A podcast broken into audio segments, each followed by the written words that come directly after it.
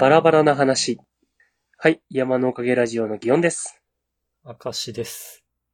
まあ、今回お話ししたいことがですね、はい、なんでしょ運というものには流れがあるなという話なんですけど、う。ほう。うん。若井さんって麻雀ってやりますっけ？ルールはわかりますよ。まあ僕もルール分かって、あの点数計算とかは特にできないなぐらいのもんなんですけども、うんうん。あの、ゲームアプリをね、あの入れててちょこちょこ麻雀やるんですよ。うん。で、麻雀っていうのはなんか曰く付きの上がり方みたいなものがあるんですね。運には流れがあるよみたいな話がよくあるのが麻雀なので、そういう曰くがついたりするんですけど、中連ポートという役があるんですけど、ご存知ですかね？はい。わかりますよ。うん。あれがまあ、でかい上がり方というか、本当に見るのがレアな上がり方として言われる、まあ、役満のうちの一つなんですけども。そうですね。上がる難易度で言うと、割と最上位ぐらいにある気がします。みたいな感じなんですよね。その、あれを上がった人は、すべての一生分の運を使い果たして死ぬという 曰くがついてるような、まあ上がり方になるんですけども、まあそんなような、えー言葉があったりするのがまあ麻雀ですよね。で、それよりは確率が若干高いものではあるんですが、この間あの僕、数値法という役を上がったんですよ。数値法はどんな役満だっけ？メンツが浮かんでない。えー、トンナンシャーペイ、風を全部、まあ、泣いてもいいから、その3つ揃えて、あとは頭を1つ。か、あるいは、何か、その、3つ揃ったものがある状態で、トンナンシャーペイのどれかが頭になってる状態を作るっていうのが、まあ、数値法なんですよ。大数詞と小数詞に大体分けられるやつですね。あ、そういうことです、そういうことです。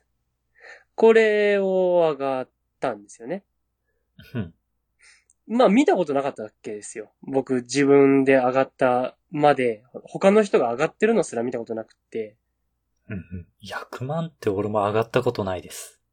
まあ国士ぐらいだったらね、ワンチャン狙えるんですけど、なんかまあ運のノリが良かったんだなって思うのと同時に、まあなんかこういうことやっちゃったからどっかで運悪いなんか割を食らうかも、反動とか来ちゃうかもしんないな、はぁはぁって思ってたんですよね。おおありますよね、そういう考え方ね。で、その、上がって30分後くらいに、僕の愛車の BB がぶっ壊れたという。早いなバラ、バランス取られるの早いなで、そんなにかいと。100万も上がるっていうのは、そんなになのかいと。そんなにだったら、あの、ボードゲームにしちゃいけないんじゃないかって、僕はもう麻雀サイドを攻めたいぐらいのつもりでいました。あの、だとしたらもうそんなもん作んないでくれって思ったりしちゃったんですけど。うん。そうなんですよね。車が、ちょっと前にあの、うん。バエンジンがバラバラになっちゃいましてね。なんか、つぶやいてましたね。車がぺちゃんこになったみたい。秘宝、愛車が大破とだけちょっとツイートしてみたんですけども。大丈夫だったの？いやーね、奇跡的にね、これがあのー怪我人は一人もいないというね。よかった。が、まあ、車は言っても、まあ、物っちゃ物だからね。まあまあ、言うてね、十何年乗ってる、あの、乗ってるというか、中古で買って、トータル十何年ぐらい使われてる、まあ車だったんでね、だいぶ、うん、ボロボロではあったんで、そんなものかなとは思ったりはするんですけど、ちょうどこれ、友人にね、あの、貸してたタイミングで、これが起きて、乗ってたのはゲオンさんじゃないの？そう、俺じゃないのよ、あれ。何が起きたのよ、一体。まあ、ことの表しを説明しますと、あのー荷物を運びたいから車を貸してくれないかという話になったんですよ。はいはい。一個のその建物の方に荷物を置かしてもらってたんだけども、それが大量の本なんだけども、えっ、と、それをそろそろ引き上げたいから、車が使える祇園に手伝ってもらいたかったんだけども、まあ、ちょっと漫画描いたりで忙しそうだし、じゃあちょっと車だけ貸してもらってええかなっていうような感じになったんですよ。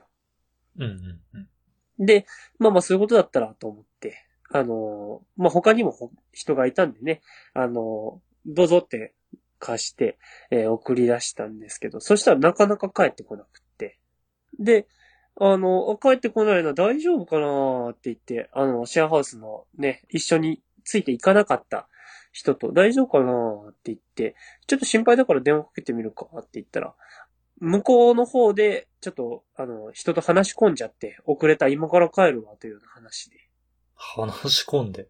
うん。まあまあ、ああ、そうなんだって。まあ、もともと付き合いがある人だったんでね、そこの管理をしてる人が。ああ、じゃあ、あんまり違和感もなく、そういうこともあるかと思いながら。うん、そういうもんか、と思って。ああ、じゃあ、遅い時間になったから、ゆっくり気をつけて帰ってきてね、って言って、はいって言って、えー、切って、そこから麻雀してて、上がって。あれ、なんか帰り、やっぱ遅くね？っつってたら、電話かかってきて。結論から言うと、BB がもう多分無理だっていう話になって。あれ？じゃあ、順番で言うと、車が大破してから役満を上がって、それを知ったっていう順番なの？いや、あの、言ってるほどに嘘はないのよ。だからその、偶然遅い時間に帰ることになっちゃって、大雨の中のその暗がりで、運転ミスが起きて、じゃあ、帰り道で、大破したんだ。んだったらしいのよ。で、どんだけ大破したかっていうと、えっ、と、エンジンの破片が飛散して、ガソリンとエンジンオイルがダダ漏れになったぐらいの事故なんだけど、うん。まあ、ぐらいのって言うけど、結構な。そう、まあ、言ってんのよ。その、で、じゃあどんな、逆に言えば、そうだった上で人が無傷ってなんだって話じゃないですか。そうね。うん。何をしたらす無傷で入れるの？そう、どんな事故だったかっていうと、ざっくり言っちゃえば縁石に乗り上げただけなんだよ。お、なに？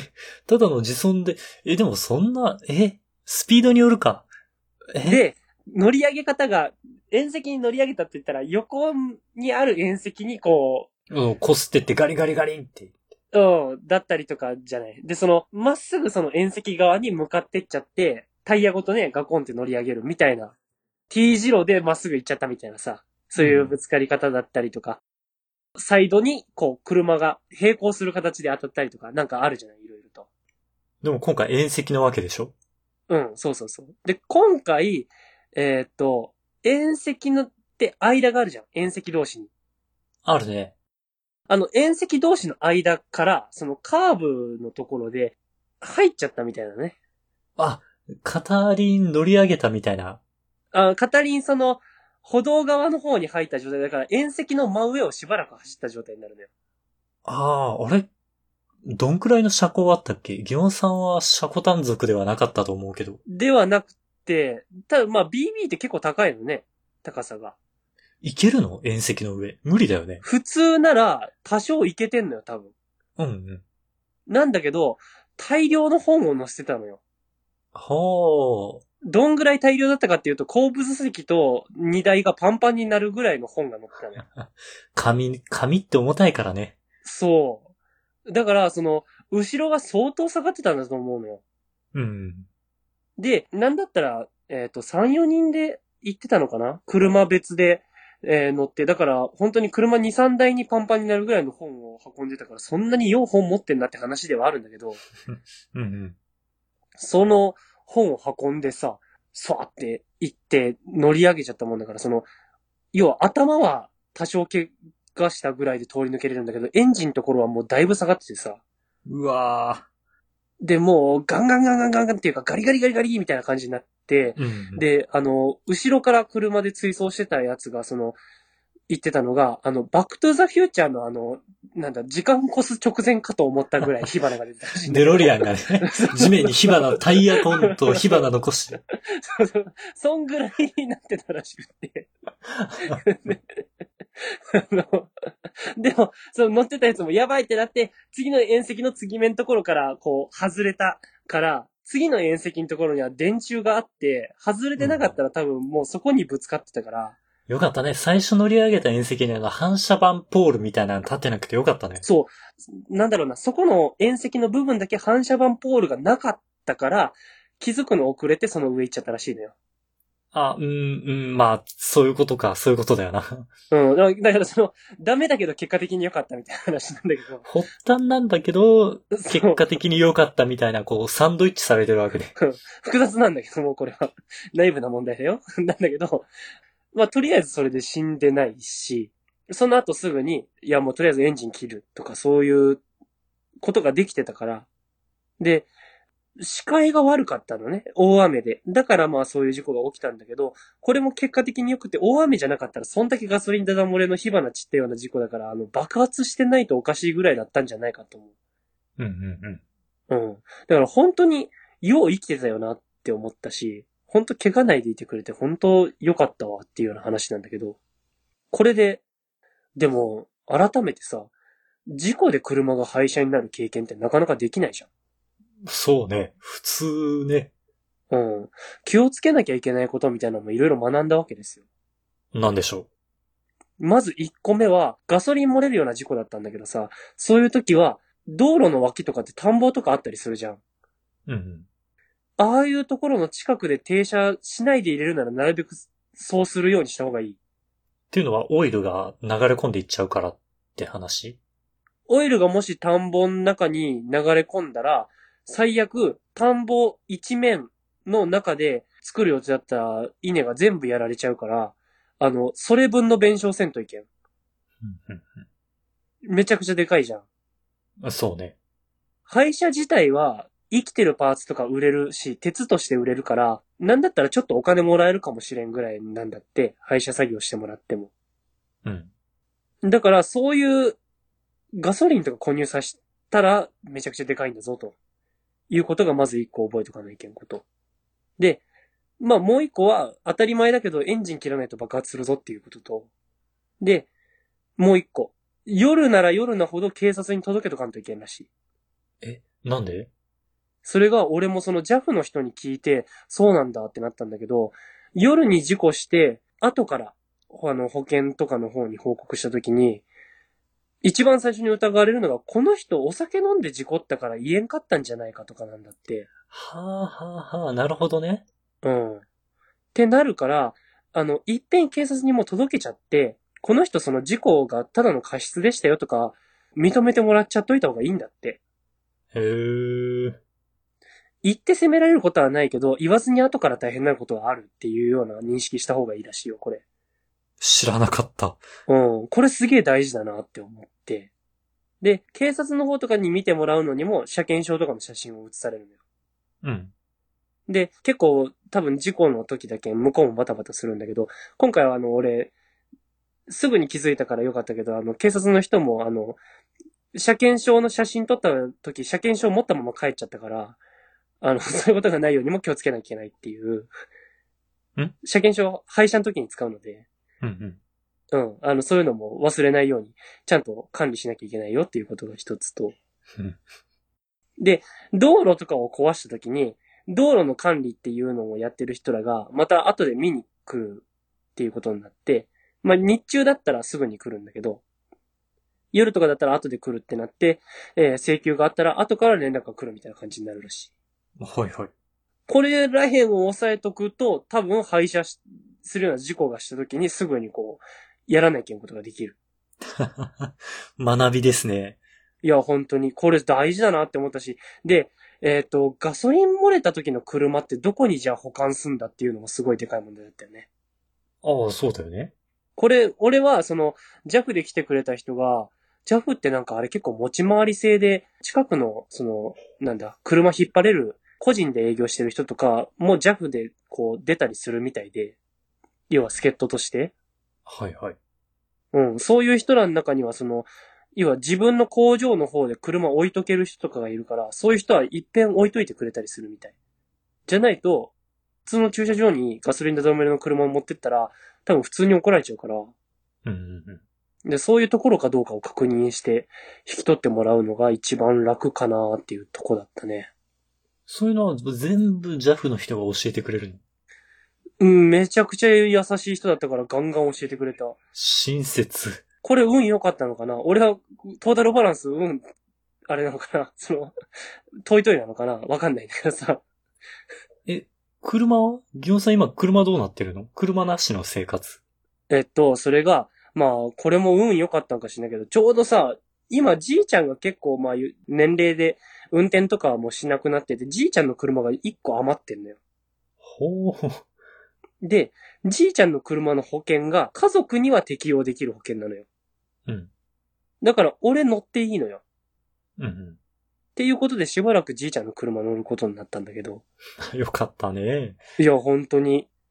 もうなんかどう、すぐに買わないけんのかな、どうなのかなとかすげえいろいろ悩んで。なんだったら、事故った日のなんか2日後ぐらいには俺、実家の近くの会社と打ち合わせせないけんっていうことになっとったけん、俺行けるんかなとか真剣に考えたんだけど、うんうん。でもなんとかなったわ。これもまあ運が良かったんかな。そもそも事故さえなければ運がいい悪いとかないんですけど。そもそもの話を。うん。まあそもそもで言うんだったら、それはね、俺が役満上がっちゃったからね。ダメだろうなと思うし。でも不思議なもんで、そんなこと言ってんのに俺まだあの麻雀のゲームやってるからね。まあちょっと時間が長めになっちゃったから、これが全体、なんかツイッターの方でね、見てくれた人もこんな感じが僕のその事故の全容でした。なんか心配してくれた方もたくさんいたんで、ありがとうございました。一言の話。はい。山のおかげラジオの祇園です。明石です。はい。ということでね、ちょっと間空きましたが、山かげ一言、紹介していきましょはい。第9回山影一言、お題に対する感想、発見などを読書感想文より気軽に一言で書いてみませんかということで、今回のお題は映画、ドラマ、アニメです。はい。だいぶインドアな感じにね、仕上げておりますが、またね、なんか、みんないつも反応くれてね、ありがとうございます、これ。ありがとうございます。1ヶ月ちょっとぐらい空いたもう化石のようなこの企画に対して、鮮度がすごいね。あの、赤石さん、1ヶ月を化石って言い出したら鮮度がすごいよ。忘れ去られたね。もうこの目まぐるしい時代ですよ。うん。それなのに、投稿していただいて。我々のラジオは1ヶ月あっても2、3回放送が関の山なんですよ。みんなこのくらいのペースだなって感じてますか？うん。大体そんなもんだって思われてる気がしますけどね。まあちょっと僕のからいきますか。映画が、詳しいと文化人チック。ドラマ、詳しいとクラスでうまくやってそう。アニメ、詳しいとオタク。ということでね。文化人、映画好きだったらオタクじゃなくて文化人ブレるっていうなんか利点はありますよね。なんかありますよね。あれを語るみたいなのって賢いな雰囲気出ますよね。そう、多分映画っていうコンテンツが今よりもっとうん。映画館に行くっていうとか、すごく足を運ばないと得られない情報だったから、うん。文化人ブレたんだけど、今もう無理だぞっていう時代来始めてますよね。いやー、なんかね。いや、なのに、でもまだその、ブランド力って維持されてるじゃない？雰囲気として。うん。残ってる。で、だって、映画のさ、監督の名前を覚えて、あの監督だとあれも良かったよねとか言えるのって、なんか、ハイスペックな感じするけどさ、アニメでそれしたりすると、ああ、オタクなのねって言われるとこで完結しそうよな。アニメはもうオタクで済まされちゃいますよね。うん。何なんだろうね。なんか、で、また、映画とかドラマは、その、クラスでうまくやってそうだなとか、文化人チックだなぐらいじゃない。確定はしないぐらいで入れるんだけどさ、アニメに関してはちょっと詳しければ確実にオタクだもんね。ドラマはね、クラスの人と楽しく話せないとそのドラマを好きで居続けられないっていう側面もあるかも。うん。なんかその、みんなで盛り上がるがうまくできないと無理よね。そこら辺。ちょっとね、うん。いや、なんかそんな感じかなって思って。次行きますか。次行きましょう。次、あれこれさんのですね。映画。退屈な2時間か、それとも切なな2時間か。ドラマ。面白さはストーリーの密度で8割決まる。アニメ。ガンダム見ろ。ということでねうん。はい。長い映画と短い映画あるか。うん、あっという間みたいなのもあるし、逆に時間ってこんだけしか経ってなかったんだってぐらい疲労度がある名作もある気がしてる。濃厚な2時間っていう映画もありますよね。うん。えっと、ちょっと長めではあったけど、新しいバットマンシリーズあったじゃん。3部作の方。見てない。あ、見てないか。あれのね、ダークナイトとかはね、あの、本当に俺途中でもう終わるはずじゃないかって思ったぐらい結構あの疲れて、あれなんでまだ終わんねえの？まだそんな時間経ってねえの？って思ったもん。すげえ疲れた。体力を持っていかれる。うん。2回目見るのしんどいタイプのやつ、ね。そうそうそうそう。あの、2年ぐらい置いときたいよな。次見るの。ドラマ、ストーリーは密度で、えー面白さが8割決まると。いやー、それは思うね。なんだろうね。さっくり見やすいだけのドラマだったらなんか2、3回見たら終わりでいいよな。ドラマは映画よりちょっとライトよね。うん。それはもうね、だから成り立ちの話なんだろうね。今はどっちも映画もドラマもお茶の間なんだけどさ、ドラマってお茶の間のために作られ始めたからね。そこは違うんだろうね。どうしても。だからそれは本当しみじみ感じる。アニメ、ガンダム見ろと。ガンダム好きですからね。ガンダム通ってないんだよなあれこれさんのガンダムネタを聞くたびに赤石さんがガンダム通ってないんだよな、もう、言うの コーナーになってる。こないだ僕がなんかすごいガッと動くみたいな能動性もないんだけども、なんかこう、あの、息抜きをしたくて、そういう時にふふさわしい余暇の過ごし方みたいなのありますか？って聞いたら、ガンプラ法ってこう、あれこれさんまた進めてきてくれてたんですけど。あれこれさんはガンプラいける口なんだなそうなんですよ。ガンプラというかガンダムというコンテンツを、おこよなく愛してらっしゃるようで。次行きますか。はい。えー、ラック Q さんからいただきました。はい。映画、最近めっきり漫画原作。ドラマ、新作と思ったら漫画原作。アニメ、結構漫画原作。これもうね、ほんと最近感じますね。映画に関しては、うーん、まあ、実写化みたいなのはやっぱ、毎シーズン毎シーズンありますよね。うーん。なんか、増えてきてるのかなこれは。そんな気はするよなこれ、なんか勝手な推論なんですけど、はい。一個は漫画文化っていうものがだいぶこう、高く評価されるようになったんだと思うんですよ。ふんふん。クールジャパン的な意味合いで。なのと、あの、それだけじゃなくって、漫画の方で人気出ちゃってるもん使った方が早ないっていろんなところがこう、やり出してる気もして。ああ、それはそうね。うん。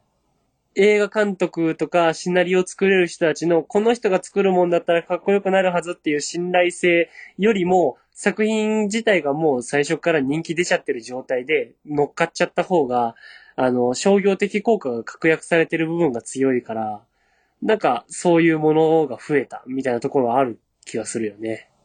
漫画の中でもアニメになる漫画とうん。ドラマになる漫画って違いますよね。あるね。あるね。あれは何なんだろうな。具体的に言えないんだけど、うん。なんとなくこの漫画は映像化するとしたらアニメかなとかさ、うん。ある気がする。あるね。読者目線で。うん。で、そ その二択で、あの、自分の中で絶対こっちってなってた方じゃない方が出たりすると、なんでってなるよね。なんでってなりますね。そうじゃないのに、みたいな。宮島さんのやつ見てみましょう。はい。映画、休日の楽しみ。ドラマ、平日の楽しみ。アニメはどちらも当てはまりますが、あえて言うなら日々の活力と。お大好きじゃないですか、アニメ。あーまあでも分かる気はしますね。休日、まあまとめてな、2時間前後、平日に撮れない。映画見ちゃったらもう寝るしかないんだから、まあそうですね。それは間違いないね。ちょっと余韻を楽しもうと思ったらやっぱ休日になりがち。うん。これ、な、だからその、映画ってやっぱ1時間以上はあるよな。どうしても。うん。でもショートフィルムっていうものとかがあったりする。あれ難しいよな。映画って言うとでもやっぱちゃんと2時間とかだよな。やっぱ映画は1本でしっかり見せなきゃいけないからか。うん、多分。でもアニメもさ、結局さ、1話で終わんなくない？アニメ見出したら。えっ、と、3話とか見ちゃいたい。そうそうそう。1話目見てこのアニメ面白いっつったら1話で終われなくない？なんだ、毎週追っかけるぐらいしないとさ。アニメはうまいよね。なんかやめ時が、でもまとめてみたいよな、そうなったら。毎そうそう週毎週1話ずつ見るのはしんどいアニメ。うん、なんか、結局だから、ネットフリックスとかアマゾンプライムとかさ、そういうので、まとめてあるやつだったら、おっつって見出してさ、で、1個目見て、お、いいじゃんってなったら、もう、もう無理よね。あの、そんな止まることなんてできないよね。うん。ドラマは、なんか撮っとける。ああ、そうそうそう。1話ずつでもなんかいける。うん。これ不思議だよなはい。えっ、と、最後はですね、トリフィードさんの一言です。えー、これ、どう説明したらいいかな。M が映画120分、トーク。D がドラマ45分。えー A がアニメ30分としたときに、えー 3M イコール 8D イコール 12A。要は、えー3つの映画がイコール8ドラマで、それがイコール12アニメ。時間的になるんですけども、の10日交換が成り立たない気がすると。で、個人的に一番ハードルが低いのは 8D、8個のドラマを見ることですということですね。うーん。とね、うん。確かに映画とドラマとアニメの、こう、最小公倍数取った時に、映画3本はきつい。あー。ドラマ8本は中途半端。あアニメー。12話はまあ、ワンクールなんだけど、うん。え、どれが一番ハードル低い？トリフィドさんはドラマが一番ハードル低いって言ってるけど、俺ドラマ結構きついかも。ドラマなぁ。そもそも俺あんまドラマ見ないんだけど、アニメの方が俺は楽かな俺もどっちかっていうとアニメの方が楽な気がしますね。でも中学校とかの頃だと、俺映画3本余裕だった。俺映画3本無理だわ。多分、あ減衰していく。あ。認識が 知覚機能がこう、どんどん削れていって。なあ、めっちゃ疲れるはずなんだけど、なんでもか昔大丈夫だったんだよな。なんだったら俺あの、ソーの、ソーって映画があるんですけど、あの、スはい、あの、グロテスクなね。そうそうそうスプラッター映画ですね。そうそうそうとか言っちゃうんですけども、あの、はい、そう。あの、3、4、5ぐらいを一気にレンタルして、一人で部屋で DVD で見てた時に、親に本気で心配されたっていう記憶があるんで、そう3本見れる精神状態は普通じゃないよ。ぶつ、しかもぶっ続けで俺見てんのよ。そのなんかもう、あの子やばいんじゃないかみたいな空気になってたのは覚えてる。あの1話でもなんかメンタルすごい削れて、俺、よう見切らんかもしれんな。いや、そうはね、あの、裏にあるサスペンスみたいなもんがあるんですよ。うん。映像的にだいぶ後半になるにつれてスプラッターを意識していきすぎちゃうから、ワンみたいな重みがなんか減っていっちゃうなとは思ってるんだけど、でも裏側のそのサスペンスとしての伏線回収とかがある分、もっと早く次が見たいってなって、俺なんか3個ぐらい一気見したもんね。昔は、これ体力がいるみたいな話なのかなうん、そう思います。うん。あ、まあでも、あとは、向き合い方みたいなのあるよな。やっぱドラマは、なんか、ながら見していい気がしちゃうもん。ちゃんと見ないなら、ちゃんと見ないならか。流し見しやすいのは、俺は一番はドラマかな。ああ。映画は、なんか、戻しちゃいそうよな。もったいない。流し見はちょっともったいない。うん。でも、このもったいないもさ、エゴが過ぎるよな。ドラマだってみんな頑張って作ってるのにさ。でも、もったいないって思っちゃうな、映画の方が。ちょっと、まあそうね、クリエイター界隈の人には申し訳ないけど、おなんだったら俺最近ずっと流し見、よくあの制作過程でやっ、自分が書きながら流し見してるけど、毎回少しちっちゃい罪悪感を抱えながら、あの、見てるもん。俺はこんな人の作ったもん、こんな扱い方していいんだろうかと思いながら。漫画はある意味流し見されにくいコンテンツか。あー、まあ、流し見れないよね。開いて見るしかないからね。手をね、うん。あの、そういう意味で、音がないものっていうのは収集せざるを得ないっていうのがあって、我々こうやって音だけで配信しておりますが、ああ、はい。それはもう、あの、ガンガン流してもらったらいいんですよ。一番流しやすいのが音だけのコンテンツってことですね。いや、だと思う。あの、そういう意味での、あれじゃないの？い強みってあると思ってますよ。だって、これで薬とも笑ってない人だって聞きながらね、あの、楽しんでもらえたらいいんですから。なんだ、こう、こういう言い方でいいか？合ってるか？わかんないけど。安眠を届けましょう。うん。みたいな感じですかね。次回、記念すべき第10回。はい。急に記念しちゃう。明石さん、あれ、10回よりも11回を祝いたいタイプじゃなかったですっけ？まあ、ちょっと、山なので。ああ、確かにね。10は大事な数字ですね。えっ、と、何にしましょう？考えてなかった。あ 今回は珍しく考えてなかったですね。えじゃあ、次回のお題は、カメラ、釣り、バイクで行きましょうか。ー、おー、一個もうバイバイクなんですね。その最後のやつは。これ、まあ趣味3つということで。ちょっと男性に寄りすぎ感は否めないですが、ひとまずこれで。いや、もう楽しみ方は人それぞれですからね。男性も女性もございませんよ。これで行きましょう。なるほど。はい。ではまた次もお待ちしております。お待ちしております。という感じで話してきましたが、明石さん最後にお知らせお願いします。はい。この番組のツイッターアカウントを作成しました。アットマーク山のおかげで検索してくれたらヒットすると思います。山のおかげはローマ字で YAMANO。おかげは OKAGE ですね。